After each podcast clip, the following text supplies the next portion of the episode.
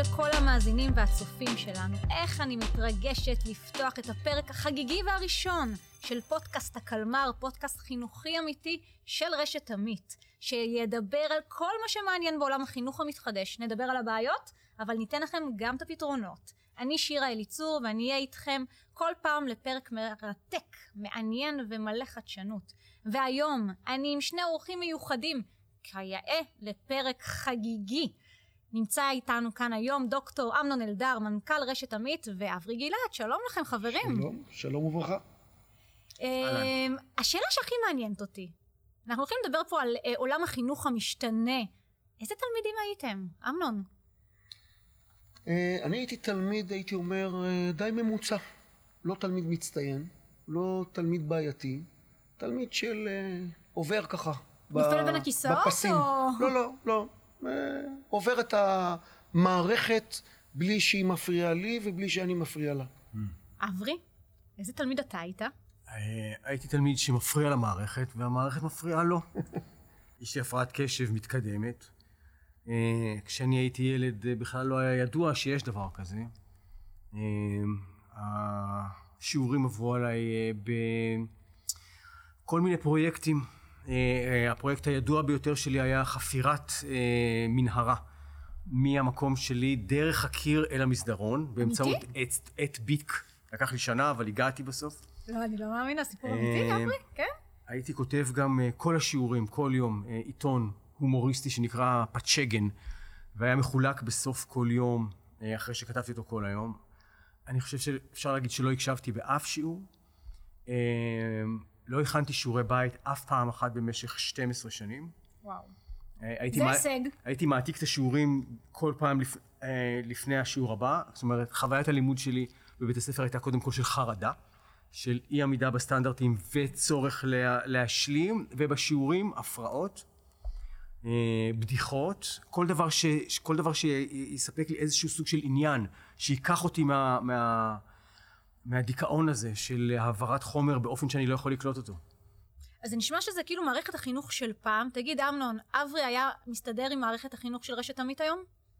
אני חושב שקודם כל הוא היה מאתגר אותה, אבל היא הייתה גם אה, משיבה לו באתגור, במובן של, אה, אני לא מדבר על הכלה, אני מדבר בדיוק הפוך, על הצמחה. זאת אומרת, מערכת החינוך של עמית היום היא מצמיחה את תלמידיה, היא נותנת הרבה אפשרות לבחירה. היא מבינה כבר, בכל המחקרים של ה neuroscience, של כל תלמיד לומד אחרת, ולא כולם נכנסים לזה line, שאז, שלמדנו, אנחנו פחות או יותר באותו גיל, אז אה, הכניסו אותנו לאיזה line. הסתדרנו, יופי, לא הסתדרנו, אתה שם.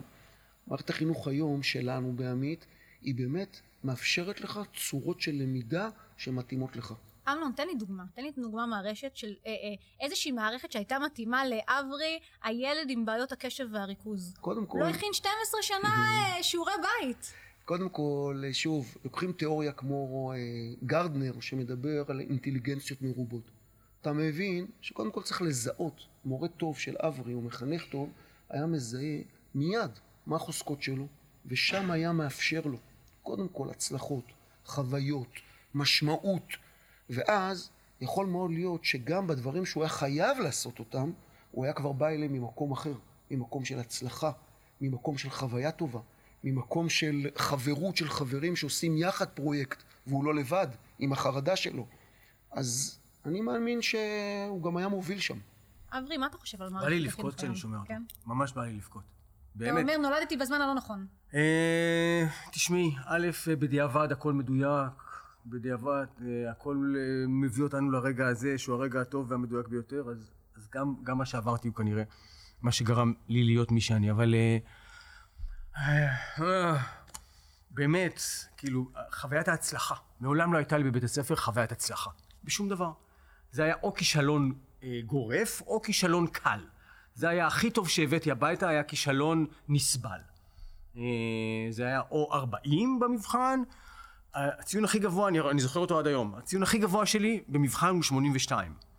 אי פעם. איך ההורים שלך הכילו את זה? סתם מעניין. כאילו, הם, הם חיזקו אותך או שהם... הם לא חיזקו אותי. הם לא חיזקו אותי. הם אה, נגררו שלוש פעמים בשנה לאספת ההורים, שמעו את הזה, הוא יכול אך אינו רוצה. יש לו פוטנציאל. יש לו פוטנציאל. אה, כיוון שלאבא שלי אבל גם הייתה, כמובן כי זה גנטי, אז לאבא שלי גם הייתה הפרעת קשב, חבל על הזמן. אז אני חושב ש... שזה חלק מהעניין, שלא לא, לא הציקו לי, לא גינו אותי, אבל לא חיזקו אותי. אף אחד לא חשב שיש לי משהו. בסדר, זה היה מזמן, מאוד. בתי הספר של הבנות שלך, זה נראה אחרת? טוב, זה לא כל כך פייר, הילדות שלי הולכות לבית ספר אנתרופוסופי.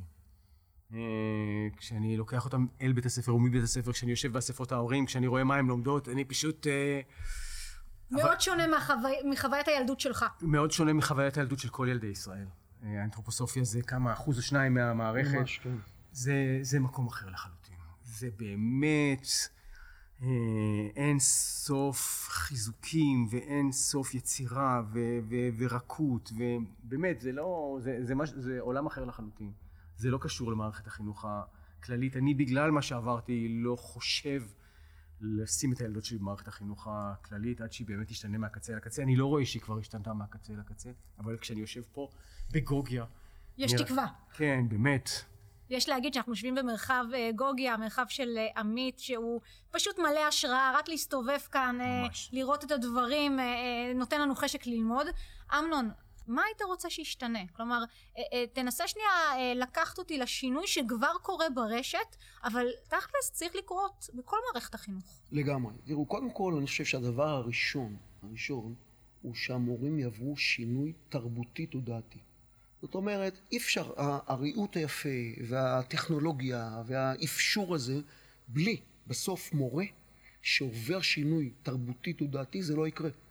איך, איך אה, מקנזי אומר שם? מערכת החינוך לא יכולה לעלות על איכות מוריה. בסוף בסוף המורים הם אלה שצריכים לעשות את השינוי. ומה שאנחנו עושים פה עם המורים זה קודם כל, אני חושב, להסביר לשם מה. לשם מה? כי אם הם מבינים שילד כמו אברי וילדים אחרים באים ובעצם הם עובדים, הולכים לאיבוד בתוך שיעור קונבנציונלי פרונטלי רגיל, ואתה לא מתייחס לא למוטיבציה ולעניין הרגשי והעניין החברתי. זה לא עכשיו אתה בא מקיא חומר והם מקיאים אותו חזרה. זה איננו, זה לא, לא קיים. ולכן אני מתרגש לראות דווקא, ואני פה אומר, לצערי הרב טעיתי בתחילת הדרך לפני שמונה שנים שיצאנו למסע השינוי הזה, אני חשבתי שרק מורים צעירים יוכלו לעבור את השינוי הזה, כי הם עוד פרש כזה. ולתדהמתי, כשבאנו עם כל הרעיון וישבנו והם התנסו, גם מורים ותיקים פתאום הרגישו שמחזירים להם את התשוקה לחינוך, להוראה, ואני אומר, טעיתי בעניין הזה. אני רואה מורים שרוצים לעשות את השינוי הזה כי הם מבינים שהם חייבים אותו. להיות רלוונטיים. אתה יודע, אני חייבת להגיד שאני בוגרת עמית, כבר הצלחה מאוד גדולה שלכם. אה, וכמו שאתה רואה אותי, כך גם הייתי בתיכון, הייתי מאוד צבעונית, ואחת מהחוזקות שלי זה היה באמת עיצוב ואומנות. ואני חייבת להגיד שהמורים שלי כל הזמן חיזקו אותי בזה. המורה שלי לתנ"ך כתבה לי, כמה את מוכשרת, ואיך זה מחזק אותך בדבר הזה. אני רוצה להציג לכם את הקלמר שלנו. בקלמר שלנו יש אקססוריז, ואני אשלוף לכם ככה בצורה רנדומלית אה, שני דברים. אני אתן לאמנון את המחדד, ואילו לאברי את הטיפקס, בכוונה. אברי, מה היית מוחק ממערכת החינוך? וואו. מה היית משאיר? אולי השאלה הייתה, מה, מה הייתי משאיר? תראי, התשובה שלי היא קיצונית, הייתי מוחק את מערכת החינוך. לצערי, את רובה. אה, יש לנו פרומו, חברים. תראי, היום אני עובד גם כמורה, אני לא יודע אם את יודעת, אבל אני, אני אה, מורה אה, במכינות קדם צבאיות. וואלה. אני מלמד את מה שאני לומד כבר עשרים שנה. ימימה? ימימה, כן. ואני יודע שבמקום שלא מלמדים קודם כל יחסי אנוש, כן? המקום הזה לא יכול להיות קיים. איפה שלא מלמדים כישורי חיים, אין שום סיבה לקיומו. כלומר, כל הידע וזו אולי אה, אה, קלישאה, הידע הוא מיותר, הידע ניתן להשגה במקומות אחרים. המקו, הדבר היחידי שצריך ללמד היום זה כלים, אני אגיד מילה קשה, רוחניים, אה, פנימיים, נפשיים, להסתדרות בעולם מאוד מאתגר. אתה יכול לתת לי דוגמה? כאילו, שנייה נרד לפרקטיקה? אני מלמד, בין היתר, אני מלמד יחסי גברים-נשים. אה, מה זה אהבה? מה זה יחסי מין? מאיזה מקום מגיעים לשם בכלל? מה, מה זה אומר אה, להיות באינטראקציה עם אה, אדם אחר, אבל אני מלמד כל מיני אה, אה, קנאה וכאב ונתינה ויחס עם הורים וכל מיני דברים שאנשים חווים ואין להם כלים מהבית להתמודד איתם. זאת אומרת, כל שאר הידע אנחנו יכולים למצוא בגוגל. יש דברים שצריכים לדבר עליהם, צריכים ללמוד אותם. לגמרי, במיוחד כי העולם אה, התנער מהמסורות שלו, אי אפשר להסתמך על המסורת. בעצם כל, ש... כל הידע הקודם שהונחל מדור לדור, מאב וזה, בתוך משפחות, כולו הלך לפח.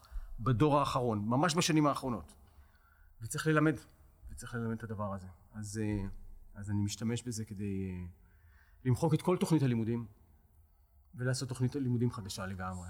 שבמרכזה קודם כל האדם.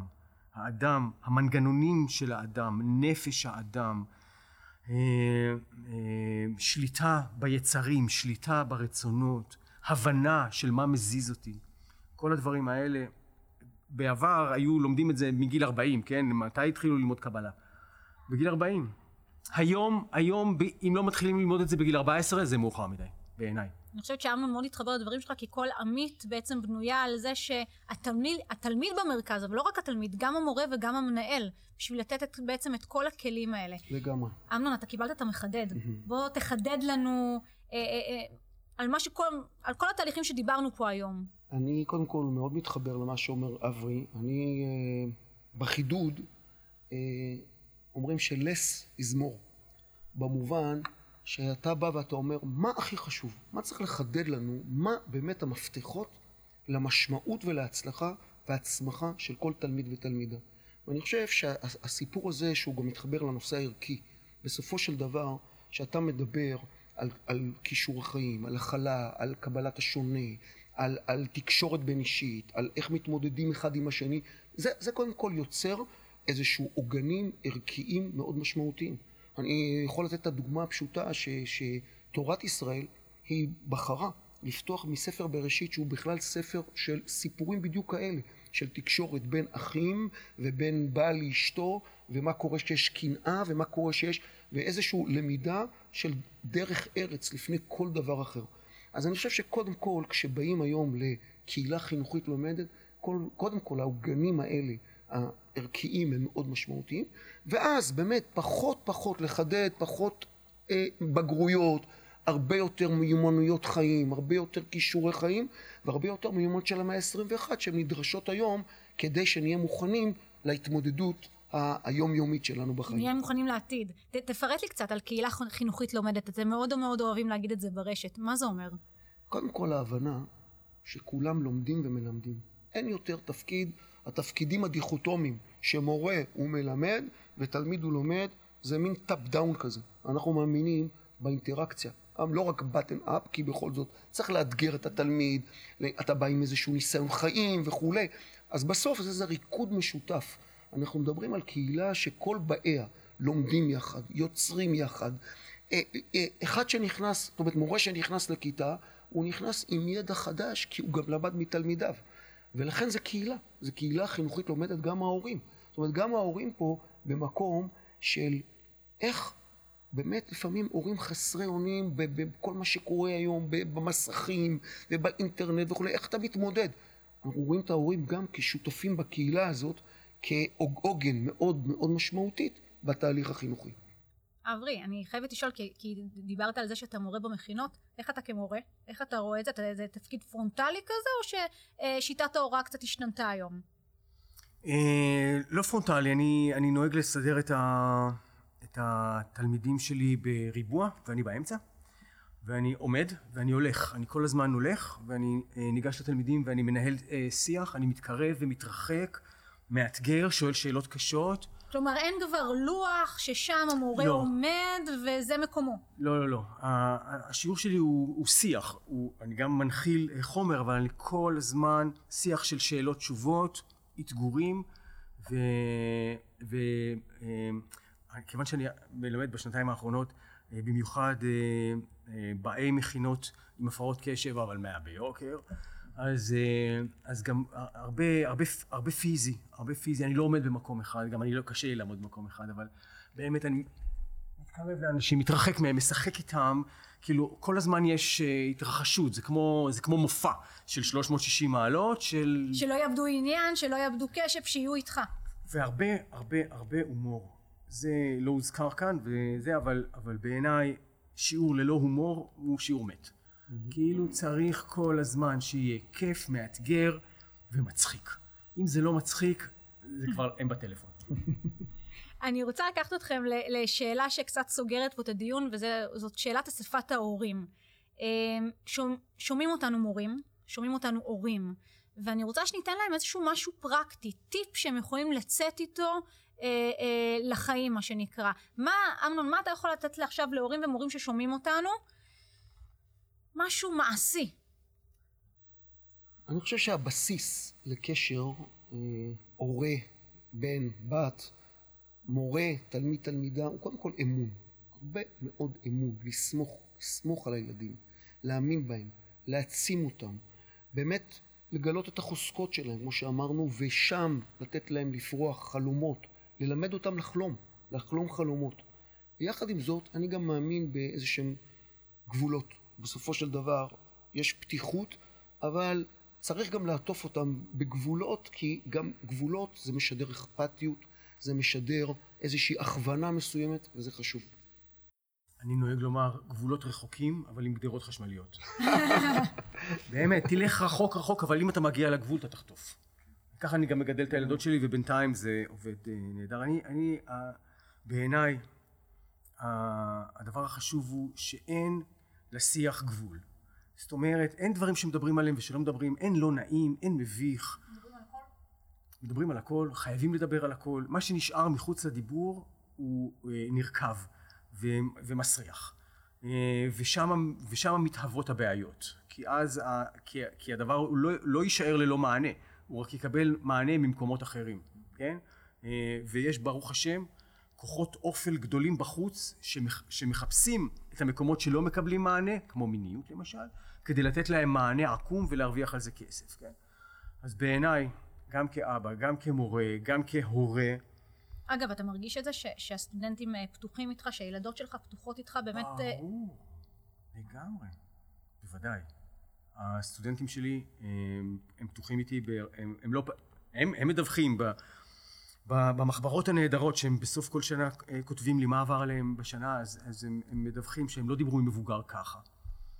והעניין הוא פשוט, לא בגלל שאני כזה, אני פשוט, אני פשוט מראש אומר, אין גבולות לשיח הזה. אפשר לדבר על הכל, רצוי לדבר על הכל, אני שואל על הכל.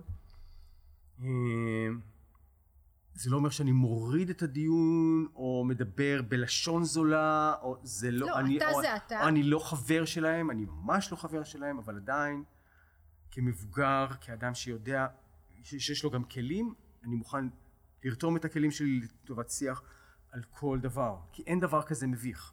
אין דבר כזה מביך. אה, זה מה שהייתי רוצה שיהיה במערכת אה, חינוך, שמדברים על הכל. אמן, אינשאללה. אני רוצה לקחת אתכם אה, לשאלון אסוציאציות קצר, לחלק האהוב עליי בפודקאסט הזה.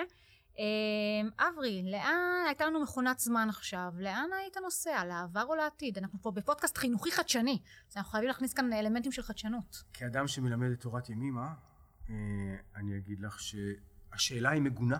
או. זו שאלה מגונה. אה, אני, אה, אני אה, עוד לא הגעתי למצב שאני נוכח ברגע הזה, כן? אז את רוצה לשאול אותי לאיפה אני רוצה ללכת? אני קודם כל רוצה להגיע לזה שאני נמצא עכשיו והמחשבות שלי לא גוררות אותי לסיוטי העבר שלי ותוכניות העתיד המופרכות שלי. אני רוצה להיות כאן ועכשיו כאן וזה הכל. כאן בהווה עם הקורונה והכל. בוודאי, בוודאי. הרגע הזה הוא הרגע הטוב ביותר שהיה אי פעם, מהסיבה הפשוטה שהוא הרגע היחיד שיש. אין רגע אחר. הכל זה ב... כל הרגעים האחרים הם בדמיון ובאשליה. הם לא קיימים. ולכן, אני לא רוצה לנסוע לשום. אמנון, סליחה על השאלה המגונה. אה, לעבר או לעתיד? אה, אני דווקא לוקח אה, זיכרונות. זאת אומרת, לא דמיון, אלא זיכרונות מאוד מאוד יפים ומעצימים מתקופת תנועת הנוער. בגיל 16 שהפכתי להיות מדריך, ופתאום חשבתי שאני, אני ואתה, נשנה את העולם. הייתה לי מין תחושה כזאת. כל כן? אחריות על הכתפיים. עד שהתבגרתי והבנתי שזה הרבה יותר מורכב, הרבה יותר... אז זה זיכרונות מתוקים נורא ככה של uh, התקופה הזאת של מדריך בסניף, בתנועה, עם המון המון עשייה והתנדבות וכולי וכולי, אבל זו תקופה מאוד רומנטית. אמ, אייפד או מחברת? אמנון. מחברת. אברי, אייפד או מחברת? או אה, אייפד או ספר? יש לנו באייפד בבית, יש לנו את, התוכנה הזאת, את עברית, שיש שם את כל הספרים. אה, אנחנו משתמשים בה עד שאנחנו קונים את הספר. אנחנו בודקים את הספר באייפד ואז, ואז קונים את הספר. שילוב של הדברים אתה אומר. כן. אה, אני לא יכול להגיד לך שאני לא כמו כולם מכור למסכים ועל אחת כמה וכמה אנשים עם הפרעת קשב, שהאינסוף הגירויים האלה בדיוק משאיר אותנו בזון, אבל, אה, אבל ספר, אני מעדיף לקרוא בספר בטח. אני יודעת מה תהיה התשובה שלך נראה לי, אבל אני בכל זאת אשאל, מגרש או כיתה? בתור, מה? בתור תלמיד, מגרש או כיתה? איזה כיתה? כיתה כזאת? אה, כן, כיתה, ואם זו הייתה? כיתה כזאת, כמו הגוגיה? מגרש, תמיד מגרש. תמיד מגרש. תמיד מגרש. אמנון, כיתה או מגרש? אני גם מגרש, כי בסופו של דבר, אה, אני חושב שהמגרש מאפשר למידה בלתי אמצעית בצורה אה, מדהימה. כשאני שיחקתי כדורסל, אז למדנו מי סוציומט, ומי יודע למסור טוב, ומי יודע להתחשב, ומי... זאת אומרת, המגרש הוא גם מלמד, הוא לא רק כיף. אני רוצה לסיים בשאלת, אה, שאלה אחרונה, שאני קוראת לה שאלת החלומות. אמנון, איפה אתה רואה את מערכת החינוך עוד עשר שנים בחלום שלך? כלומר, אתה עשית כאן, צריך להגיד, כאילו, אמנון פה אחראי על איזה יותר ממאה מוסדות לימוד, זה לא מה בכך. אה, איפה אתה רואה? את, לאן אתה רואה את הרשת הולכת? בדמיונך הפרוע. קודם כל, לדייק, כשאת אומרת אחראי, יש לנו אלפי מורים אחראיים, יש לנו מאות מנהלים אחראיים, זאת אומרת, יש פה צוות מדהים שעושה עבודה מדהימה. אה, אני באמת באמת חושב שאם המערכת תדע לאפשר גמישות ניהולית, פדגוגית, למנהליה, למוריה, לתלמידיה, שיוכלו לחקור, הם סקרנים, ליצור יצירה משותפת. המערכת צריכה לאפשר, היא צריכה הרבה יותר לפתוח. אני מסכים גם לשים את הגבולות, אבל בסופו של דבר... החשמליים. אה, אני יותר עדין מאברי. אבל- 12 וולט, בסדר? כן, 12 זה בסדר, איזה זיז כזה. אבל בסופו של דבר בהחלט הרבה הרבה אפשור ואתגור. זאת אומרת, אה, אברי גם דיבר על זה. אני חושב שהנוער שלנו צמא, צמא לאתגור. ברגע שאתה מאתגר אותו, הוא יכול לעוף קדימה. אברי, אתה אמרת שהיית מוחק את מערכת החינוך. מה המערכת החלומית שלך? איך היא נראית? קודם כל מרחב בטוח. אה, כמנחה תוכנית בוקר אני נתקל כל יום בסיפורים של אה, ילדים, נערות, שפשוט אה, בבית הספר פשוט שוחטים אותם על בסיס יומיומי. קודם כל זה צריך להיגמר. ואחר כך מרחב משמח, מרחב יצירתי, שמאפשר לכל אחד למצוא את המתנה הפרטית שהוא קיבל מהבריאה ולרוץ איתה קדימה. אה, זה יהיה נהדר. אה, מקום שבו אני לא רוצה עוד פעם לשים שאנ- שאנשים אה, אה, יקנאו, כן, אבל בתי אמרה לי באמצע השנה שעברה, היא לומדת כמובן, כאמור, בחינוך אנתרופוסופי, אמרה לי, אבא, זה לא בסדר שאין בית ספר בשבת. וואו, איזה הצלחה, אברי. אה, הייתי רוצה ש, שנערים או נערות יבואו לבית הספר בשמחה, בידיעה שזה המקום שבו הם, אה, שבו הם מבטאים את כל הטוב שבהם, אה, שבו מקשיבים להם, שבו נותנים להם לפרוח, שבו מגינים עליהם, אה, שזה הזמן הזה בחיים שבו הם מבררים מה החוזקות שלהם ומחליטים לאן הם הולכים בחיים. אמן, אמן. תודה רבה למומחים שלי, דוקטור אמנון אלדר, אברי גלעד. תודה לכם, מאזינים וצופים שהייתם איתנו. בפרק הזה עסקנו בעולם החינוך שחייב להשתנות, דיברנו על המה, ובפרקים הבאים בפודקאסט אנחנו נדבר על האיך. יהיו לנו שיעורים של יזמות, אומנות, סוציולוגיה, סטטיסטיקה, מסורת ועוד ועוד. כל שיעור יהיה 15 דקות, מרתקות ומלאות חדשנות. אני הייתי שירה אליצור בפודקאסט הקלמר של רשת עמית, ואני מזכירה לכם להאזין לנו בכל אפליקציות הסטרימינג, Apple Music, Spotify, וכמובן לראות את הפרצופים היפים שלנו בפייסבוק, ביוטיוב ובאינסטגרם של רשת עמית. עקבו אחרי מערכת השעות והצטרפו אלינו לשיעור הבא. תודה.